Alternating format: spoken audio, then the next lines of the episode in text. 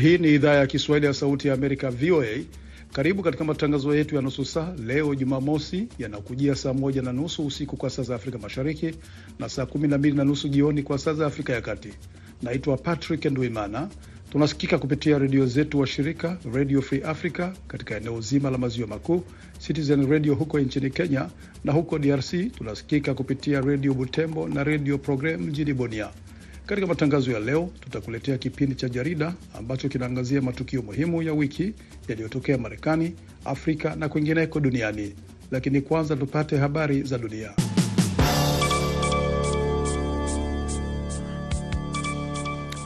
na msomaji wako ni mimi Sandei Shomari.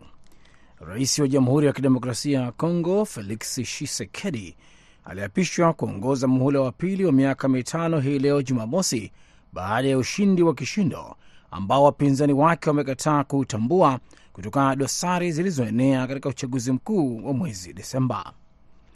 Mamlaka imekiri kulikuwa na matatizo, lakini wakatupilia mbali madai ya kuwa kura ziliibiwa. Mzozo huo uliozua tafurani unarudia mizozo ya awali ya uchaguzi ambayo ilichochea machafuko nchini Kongo. Shisekedi alikula kiapo kwenye uwanja wa michezo katika mji mkuu Kinshasa, uliokuwa umejaa wafuasi wakipeperusha bendera ndogo ndogo. Maafisa wa serikali, wakuu wa nchi za Afrika na wajumbe wengine wa kigeni wakiwamo kutoka Marekani, China na Ufaransa huku askari walio na silaha wakiwa wanatapakaa kote nchini katika mji mkuu. Kulikuwa na ishara ya mara moja kwamba wafuasi wa upinzani mjini Kinshasa walikuwa wakisikiliza wito kutoka kwa wapinzani wawili wakuu wa Shisekedi kupinga kuchaguliwa kwake tena. Serikali ya Sudan iliyogubikwa na vita imeifahamisha IGADI kwamba inasimamisha wanachama wake katika taasisi hiyo ya Afrika Mashariki.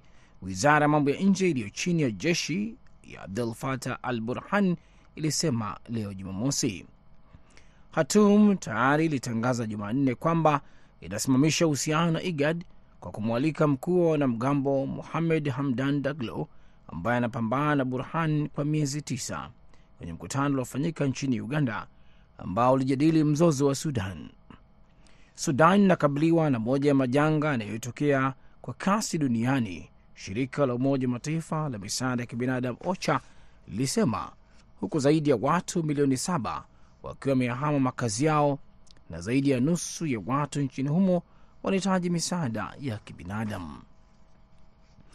Kati ya watu elfu kumi na elfu kumi na tano waliwawa katika mji mmoja kwenye mkoa wa Darfur magharibi nchini Sudan mwaka jana katika ghasia za kikabila na wanamgambo wa Rapid Support Forces RSF na wanamgambo wa shirika wa Kiarabu, kulingana na ripoti ya Umoja Mataifa ambayo Reuters imeiona siku ya Ijumaa.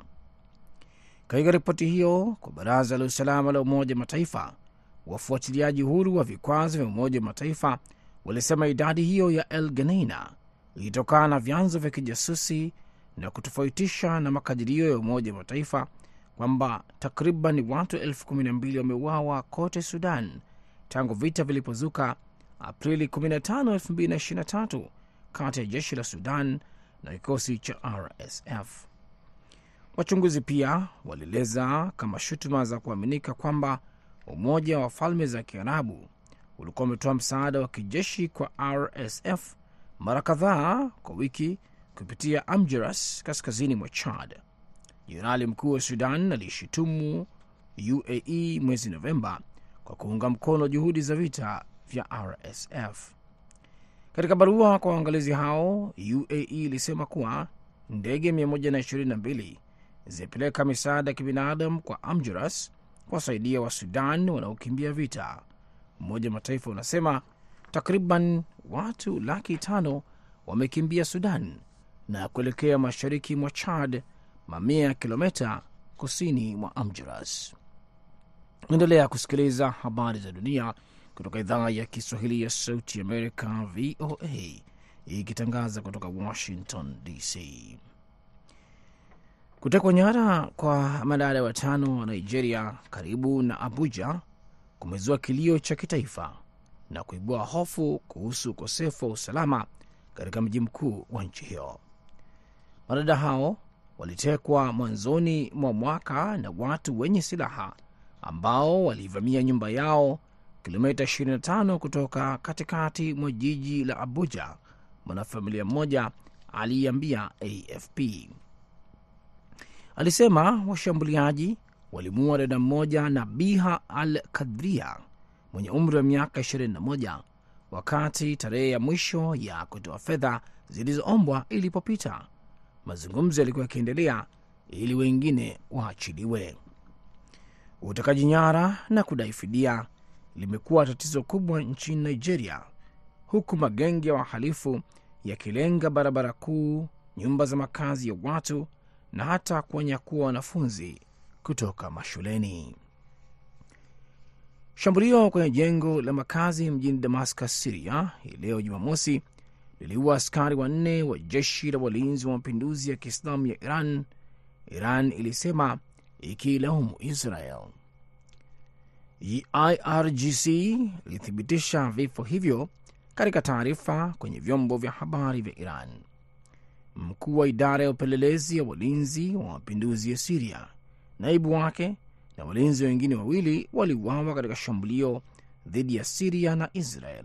Shirika la habari la Iran la Mehr lilisema likinukuu chanzo kinachofahamu habari hiyo. Televisheni ya taifa ya Siria imesema jengo hilo ambalo liliharibiwa katika shambulio nyakati za asubuhi lilikuwa katika kitongoji cha mji mkuu wa Siria ambao kuna balozi kadhaa. Hakuna maoni ya mara moja kutoka kwa Israel ambayo ni mara chache inakubali hatua zake nchini Siria. Na Umoja wa Ulaya ulisema Ijumaa kuwa utaongeza uzalishaji wake katika silaha kuitikia wito wa Ukraine na kuungwa mkono huku vita vyake dhidi ya Rusia vikikaribia katika kipindi cha miaka miwili. Ifikapo mwisho wa mwaka, kamishna wa soko la ndani la Umoja wa Ulaya Thierry Breton alisema umoja huo utaweza kuzalisha takriban silaha milioni 100.3. Tupo katika wakati muhimu kwa usalama wetu pamoja barani Ulaya na katika vita vya kichokozi vinavyoendeshwa na Rusia nchini Ukraine. Ulaya lazima na itaendelea kuiunga mkono Ukraine kwa kila njia, Breton aliwaambia waandishi wa habari wakati wa ziara yake huko Estonia. Ujambo popote ulipo, karibu. Hili ni jarida la wikendi, nusu saa ya uchambuzi wa kina, tukiangazia matukio muhimu wiki hii. Kipindi hiki kinatayarishwa kwa ushirikiano na Sauti Amerika, VOA, Citizen TV Nairobi, Kenya, na Azam TV Dar es Salaam, Tanzania. Jina langu ni Huba Abdi nikiwa Washington DC. Bila shaka siku imekuwa njema sana kwako. Karibu tena na tena. Mivutano imezidi kushika kasi katika jumuiya ya Afrika Mashariki, na hii inaanza kuzua uh, wasiwasi kwamba huenda historia ya utangamano wa jumuiya hii ukaingia shubiri, hasa baada ya mwaka 1977 kuvunjika kabla ya kuundwa upya. Na basi tunaliangalia hilo kwa hii leo kwa undani uh, katika kipindi hiki. Mimi ni Ivona Kamuntu kutoka Dar es Salaam, Tanzania, Azam TV. Naam, na kabla ya kuwakaribisha wageni wetu leo, basi tupate maelezo kuhusu mada ya leo. Kukabiliana na mivutano ya kidiplomasia inayoongezeka na migogoro ya kibiashara miongoni mwa nchi wanachama inatoa uchambuzi wa kina wa changamoto ya sasa za kidiplomasia na kibiashara ndani ya Jumuiya ya Afrika Mashariki EAC. Kipindi hiki kinaangazia uamuzi wa hivi majuzi wa Burundi kufunga mpaka wake na Rwanda, kuashiria kuongezeka kwa mizozo ya kidiplomasia ndani ya EAC. Kitendo hiki siyo tu kwamba kinaathiri uhusiano baina ya nchi hizo mbili, bali pia kinaleta changamoto kwa mifumo ya utatuzi wa migogoro ya EAC. Katibu mkuu wa EAC Peter Mathuki ameelezea wasiwasi wake kuhusu migogoro hiyo inayokwamisha malengo ya jumuiya hiyo. EAC ilianzishwa ili kukuza utangamano wa kiuchumi, kijamii na kisiasa, lakini migogoro hii ya ndani ya sasa inajaribu kukwamisha ufanisi na uwezo wake wa kudumisha umoja kati ya nchi wanachama. Kipindi hiki pia kinaangazia hatua za kisheria zilizochukuliwa na Uganda dhidi ya Kenya katika mahakama ya haki ya Afrika Mashariki. Kesi hii inayohusu migogoro ya kibiashara katika bidhaa za mafuta ni dalili ya kuongezeka kwa migogoro ya kiuchumi katika eneo hilo ambayo inaweza kuathiri uchumi wa kikanda na juhudi za utengamano. Mpango huu unaibua maswali muhimu kuhusu uwezo wa EAC kushughulikia migogoro hiyo. Inahoji kama mfumo wa EAC ni imara vya kutosha kushughulikia na kutatua migogoro hii inayoongezeka, kama Jumuiya ya Afrika Mashariki inaweza kupatanisha ipasavyo ili kurejesha ushirikiano miongoni mwa wanachama wake. Mivutano na mizozo hii inayoendelea inaweza kuwa na athari za muda mrefu kwa malengo ya EAC ya mtangamano wa kikanda. Ina maana kwamba bila mifumo madhubuti ya utatuzi na ushirikiano imara kati ya nchi wanachama, malengo ya EAC yanaweza kudhoofishwa kwa kiasi kikubwa. Kipindi hiki kinawasilisha mtazamo muhimu wa hali ya sasa ya EAC na kusisitiza umuhimu wa kutatua migogoro yenye ufanisi na uhusiano thabiti wa kidiplomasia kati ya nchi wanachama. Inapendekeza kwamba ili EAC ifikie malengo yake ya mtangamano na ushirikiano, ni lazima kwanza ishughulikie changamoto na mivutano ya ndani inayoongezeka. Uchambuzi huo unataka kutathminiwa upya kwa mikakati na taratibu za EAC ili kuhakikisha kuwa zina uwezo wa kutatua migogoro hii tata ya kidiplomasia na kibiashara. Naam, kupitia maelezo hayo ni wazi kuwa upo wasiwasi kuhusu hatma ya Jumuiya ya Afrika Mashariki, lakini kuchambua kwa undani zaidi mada ya leo, basi nachukua fursa hii kuwakaribisha wageni wetu katika studio za Citizen TV Nairobi, Kenya. Ni mtaalamu wa masuala ya utawala Javas Bigambo, na katika studio za Azam TV Tanzania ni mtaalamu wa masuala ya diplomasia kimataifa Godwin Gonde na labda tukielezea kwa undani ni kwamba Rwanda kwa muda mrefu imekuwa ikikwaruzana na jirani yake Jamhuri ya Kidemokrasia ya Kongo. Kwa upande mwingine, uhusiano kati ya Rwanda na Burundi ambao ulionekana kuimarika umeharibika tena. Haya yakijiri, Tanzania na Kenya zilirejea tena katika mivutano inayohusu sekta ya usafiri wa anga, mvutano ambao unaonekana kuwa tishio kikubwa kwa ustawi wa Jumuiya ya Afrika Mashariki. Bwana Gonde, katika studio za Azam, maendeleo haya yanaibua maswali muhimu kuhusu uwezo wa EAC kufanya kazi kwa ufanisi kama chombo cha kikanda. Je, mamlaka ya EAC na mfumo wake upo imara vya kutosha kushughulikia na kutatua migogoro inayochipuka? Uh, asante Huba. Uh, ni kweli eh, Jumuiya ya Afrika Mashariki pamoja na vyombo vyake ambavyo vinahusika katika usuluhishi wa migogoro bado inayo nguvu ya kuweza eh, walau kama si kusuluhisha moja kwa moja eh, inaweza hata eh, kuwaweka wanachama na kujaribu kuwashauri eh, kutoa hiyo nguvu ya ushauri wa mambo kadha wa kadha ili kuhakikisha kwamba migogoro hii haiwi mikubwa kiasi kwamba cha kufanya wanachama kwenye jumuiya hii washindwe kujisikia vizuri. Kwa hiyo migogoro ipo na uh, kwa kutokea kwa migogoro ndipo kunaimarisha jumuiya. Kwa hiyo watu wasifikiri kwamba migogoro inaweza kuwa tu ni hasi na ikaleta uh, matokeo hasi na kusambaratisha jumuiya moja kwa moja, lakini inaweza pia kuwafanya wanachama kwenye jumuiya hii kuweza kujua eh, hadhi ya mtu mwingine kuweza kujua vipaumbele vya mwenzako na kuweza hata kujua yale ambayo yanamuudhi, ili mwisho wa siku kuhakikisha kwamba e, mnaweza kuzuia hapo baadaye inapokwenda kutokea. Mgonde, labda uh, kwa, kwa, kwa kuendeleza hapo hapo ulipoishia, mtu anaweza akajiuliza kama kuna mifumo ambayo imewekwa kushughulikia mambo ya mtanzuko yanapotokea, kama mathalani haya ya usafirishaji wa anga yaliyotokea hivi majuzi, imeshindwa wapi hiyo mifumo?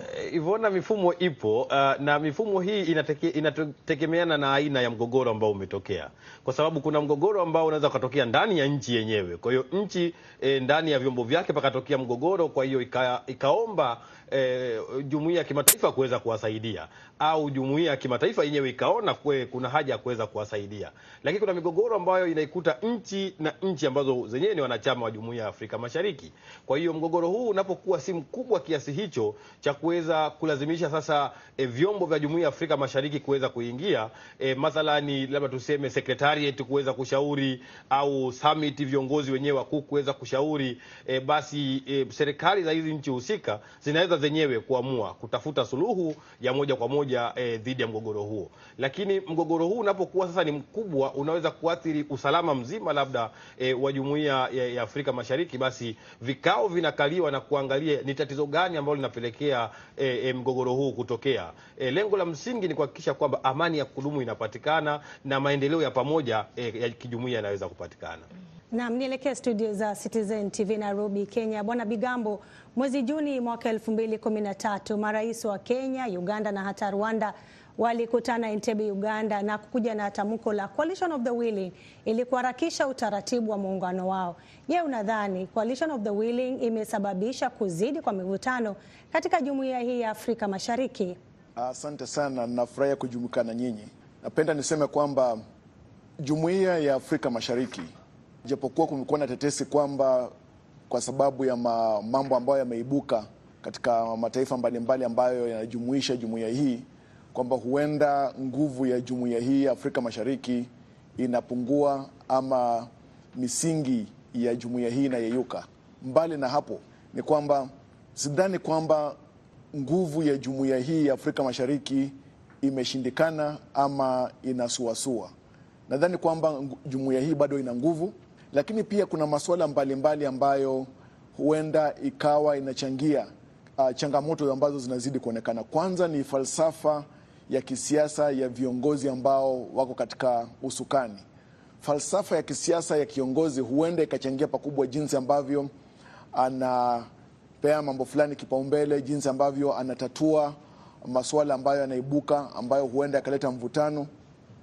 Na kwa mfano nipeane uh, suala la changamoto ambayo imeibuka hivi juzi kuhusu suala la usafiri wa anga kati ya Kenya na Tanzania, na ilichukua tuseme siku mbili haikuzidi masaa 44 kwamba mawaziri kwa mfano wakiongozwa na waziri mkuu wa taifa la Kenya Mheshimiwa Musalia Mudavadi na mwenzake waziri wa kutoka Tanzania Januari Makamba waliweza kusuluhisha suala hilo kwa upesi sana bila marais wa mataifa haya mawili kuingilia jambo hilo.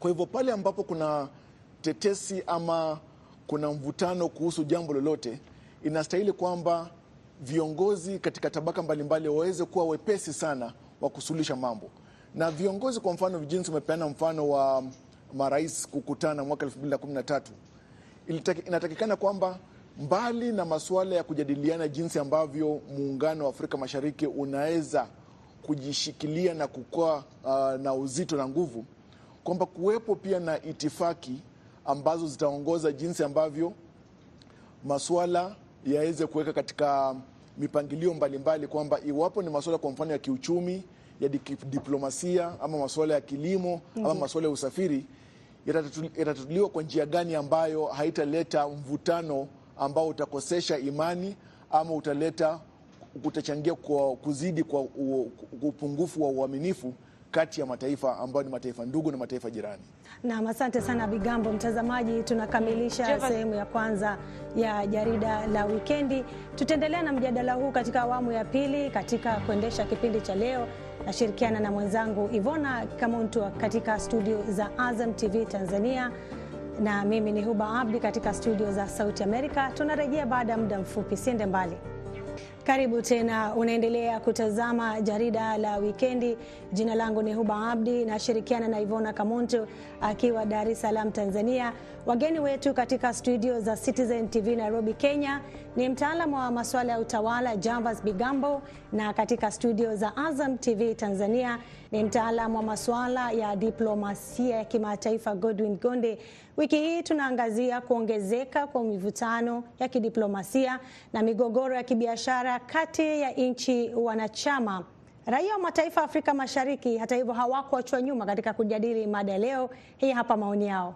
Hii East African Community imeanza kusambaratika saa hii, lakini tukianza mwanzo wa hii East African Community, wakati muungano ilianza, Rais Kenyatta akiwa Rais Obote, Rais Nyerere, hao ndio waziri wakatuunganisha pamoja. Unaona vile siku ya Victoria iko siku ya Victoria na Kenya, Uganda, Tanzania. Hata ndio tukakuwa East African Community. Sasa hao waanzilishi walituambia, wakatuweka pamoja na ulikuwa na uhuru sasa kusema hata ukienda Tanzania uko na uhuru. Sasa mambo inakuja saa hii, ndege ya Kenya iwezi kurandi, sijui ni Arusha, hata sijui Entebbe. Sasa hiyo ni biashara ama hiyo ni kuharibu? Naona hiyo ni kusambaratika. Kutoelewana kwa hii mataifa ya Afrika Mashariki kwa kweli yatokana na kiuchumi na wengine kutokana na political.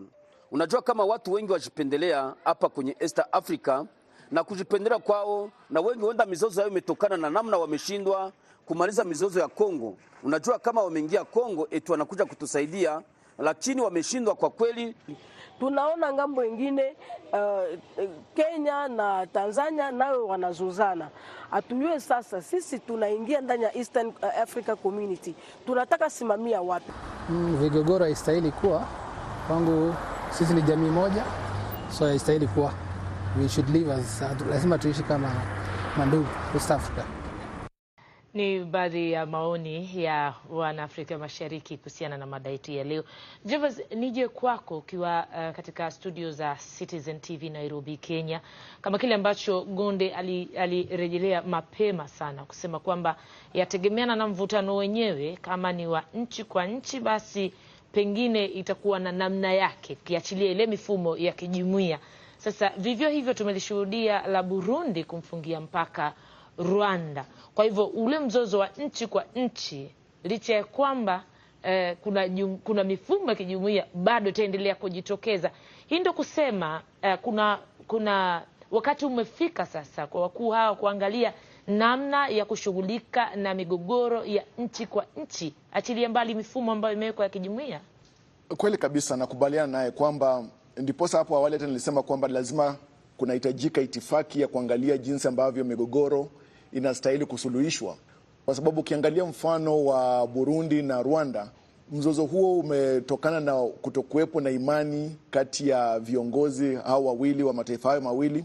Pili, viongozi hawa kuanza kurushiana maneno kupitia vyombo vya habari, na pia kutokuwa na ile hadhi na imani na pia heshima kwa, uh, kwa, kwa kila kwa mmoja wake, na nadhani kwamba ni jambo la busara sana kwamba viongozi pia waweze kujizuia kuhaswa marais ambao ni mandugu kutumia maneno ama kusema maneno ambayo uh, huenda yakazua uh, wasiwasi kwa wananchi ama hata kuleta wasiwasi kuhusiana na uhusiano wa mataifa hayo mawili. Na jambo lingine ni kwamba inastahili kuwepo na ule utaratibu wa kuanza kuwepo na mazungumzo ya rahisi sana kati ya mataifa ambayo ni Afrika Mashariki.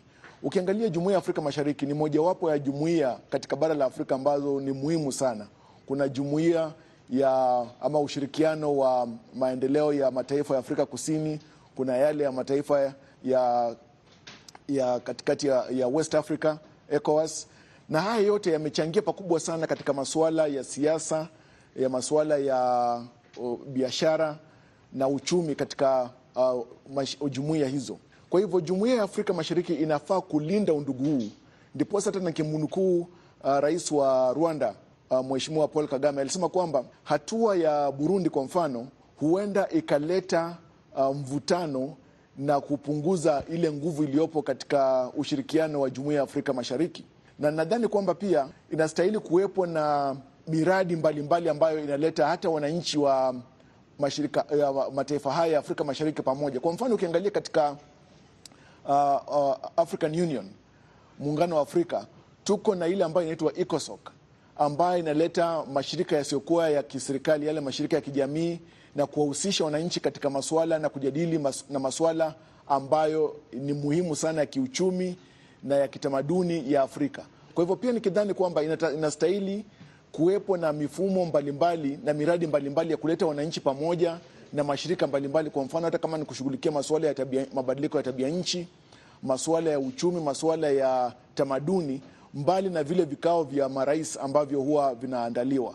Na ukiangalia iwapo kutakuwepo na taratibu ambazo zinaleta uhusiano wa karibu wa wananchi na kuleta pia uh, zile itifaki ambazo zinastahili kuleta uwiano na kuweza kutatua masuala kwa njia ya haraka ama wepesi, itasaidia sana kuzuia mvutano ambao unaleta utengamano baina ya mataifa ambayo ni ndugu.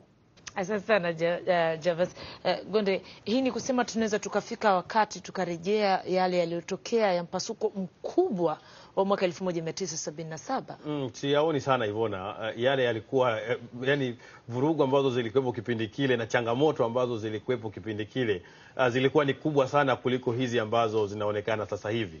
Uh, changamoto ambazo jumuiya kwa sasa ina, inakutana nazo ni changamoto za kimkakati tu za kawaida. Na shida kubwa Ivona ambayo uh, mimi naiona binafsi ni eh, utaifa zaidi kuliko ma, ma, ma, maslahi mazima ya jumuiya, kwa sababu mnapokuwa kwenye jumuiya mnafikiria kupata mambo kama wanajumuiya Afrika Mashariki, na si serikali peke yake ambazo zinanufaika na, na umoja huu wananchi wa chini kabisa hawa ndio wana, wanaweza kuvuka mpaka kutoka sehemu moja kwenda sehemu nyingine. Ukifunga mpaka, maanake umewaathiri moja kwa moja. Wafanyabiashara hawa wadogo wadogo, wafanyabiashara wakubwa wanaosafirisha bidhaa, hawa ndio wananufaika na, na jumuiya hii.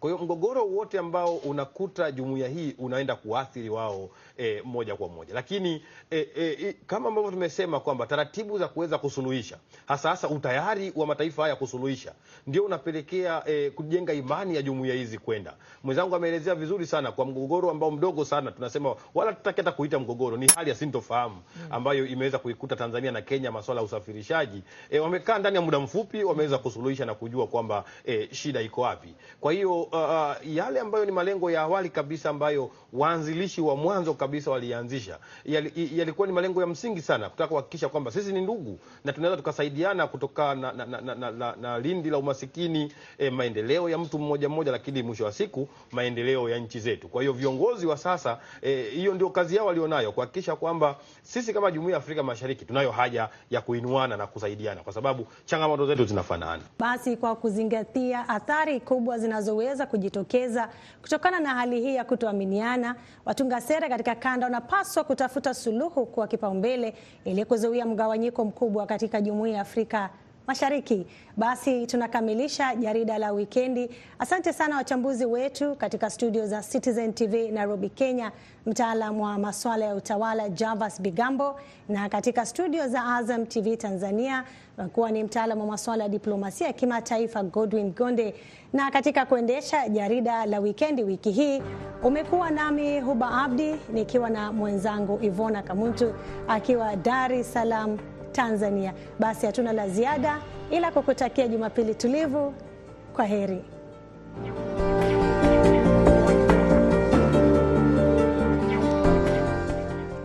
Shukran sana Huba Abdi. Na sasa basi tusikilize muktasari wa habari kabla ya kukamilisha matangazo haya.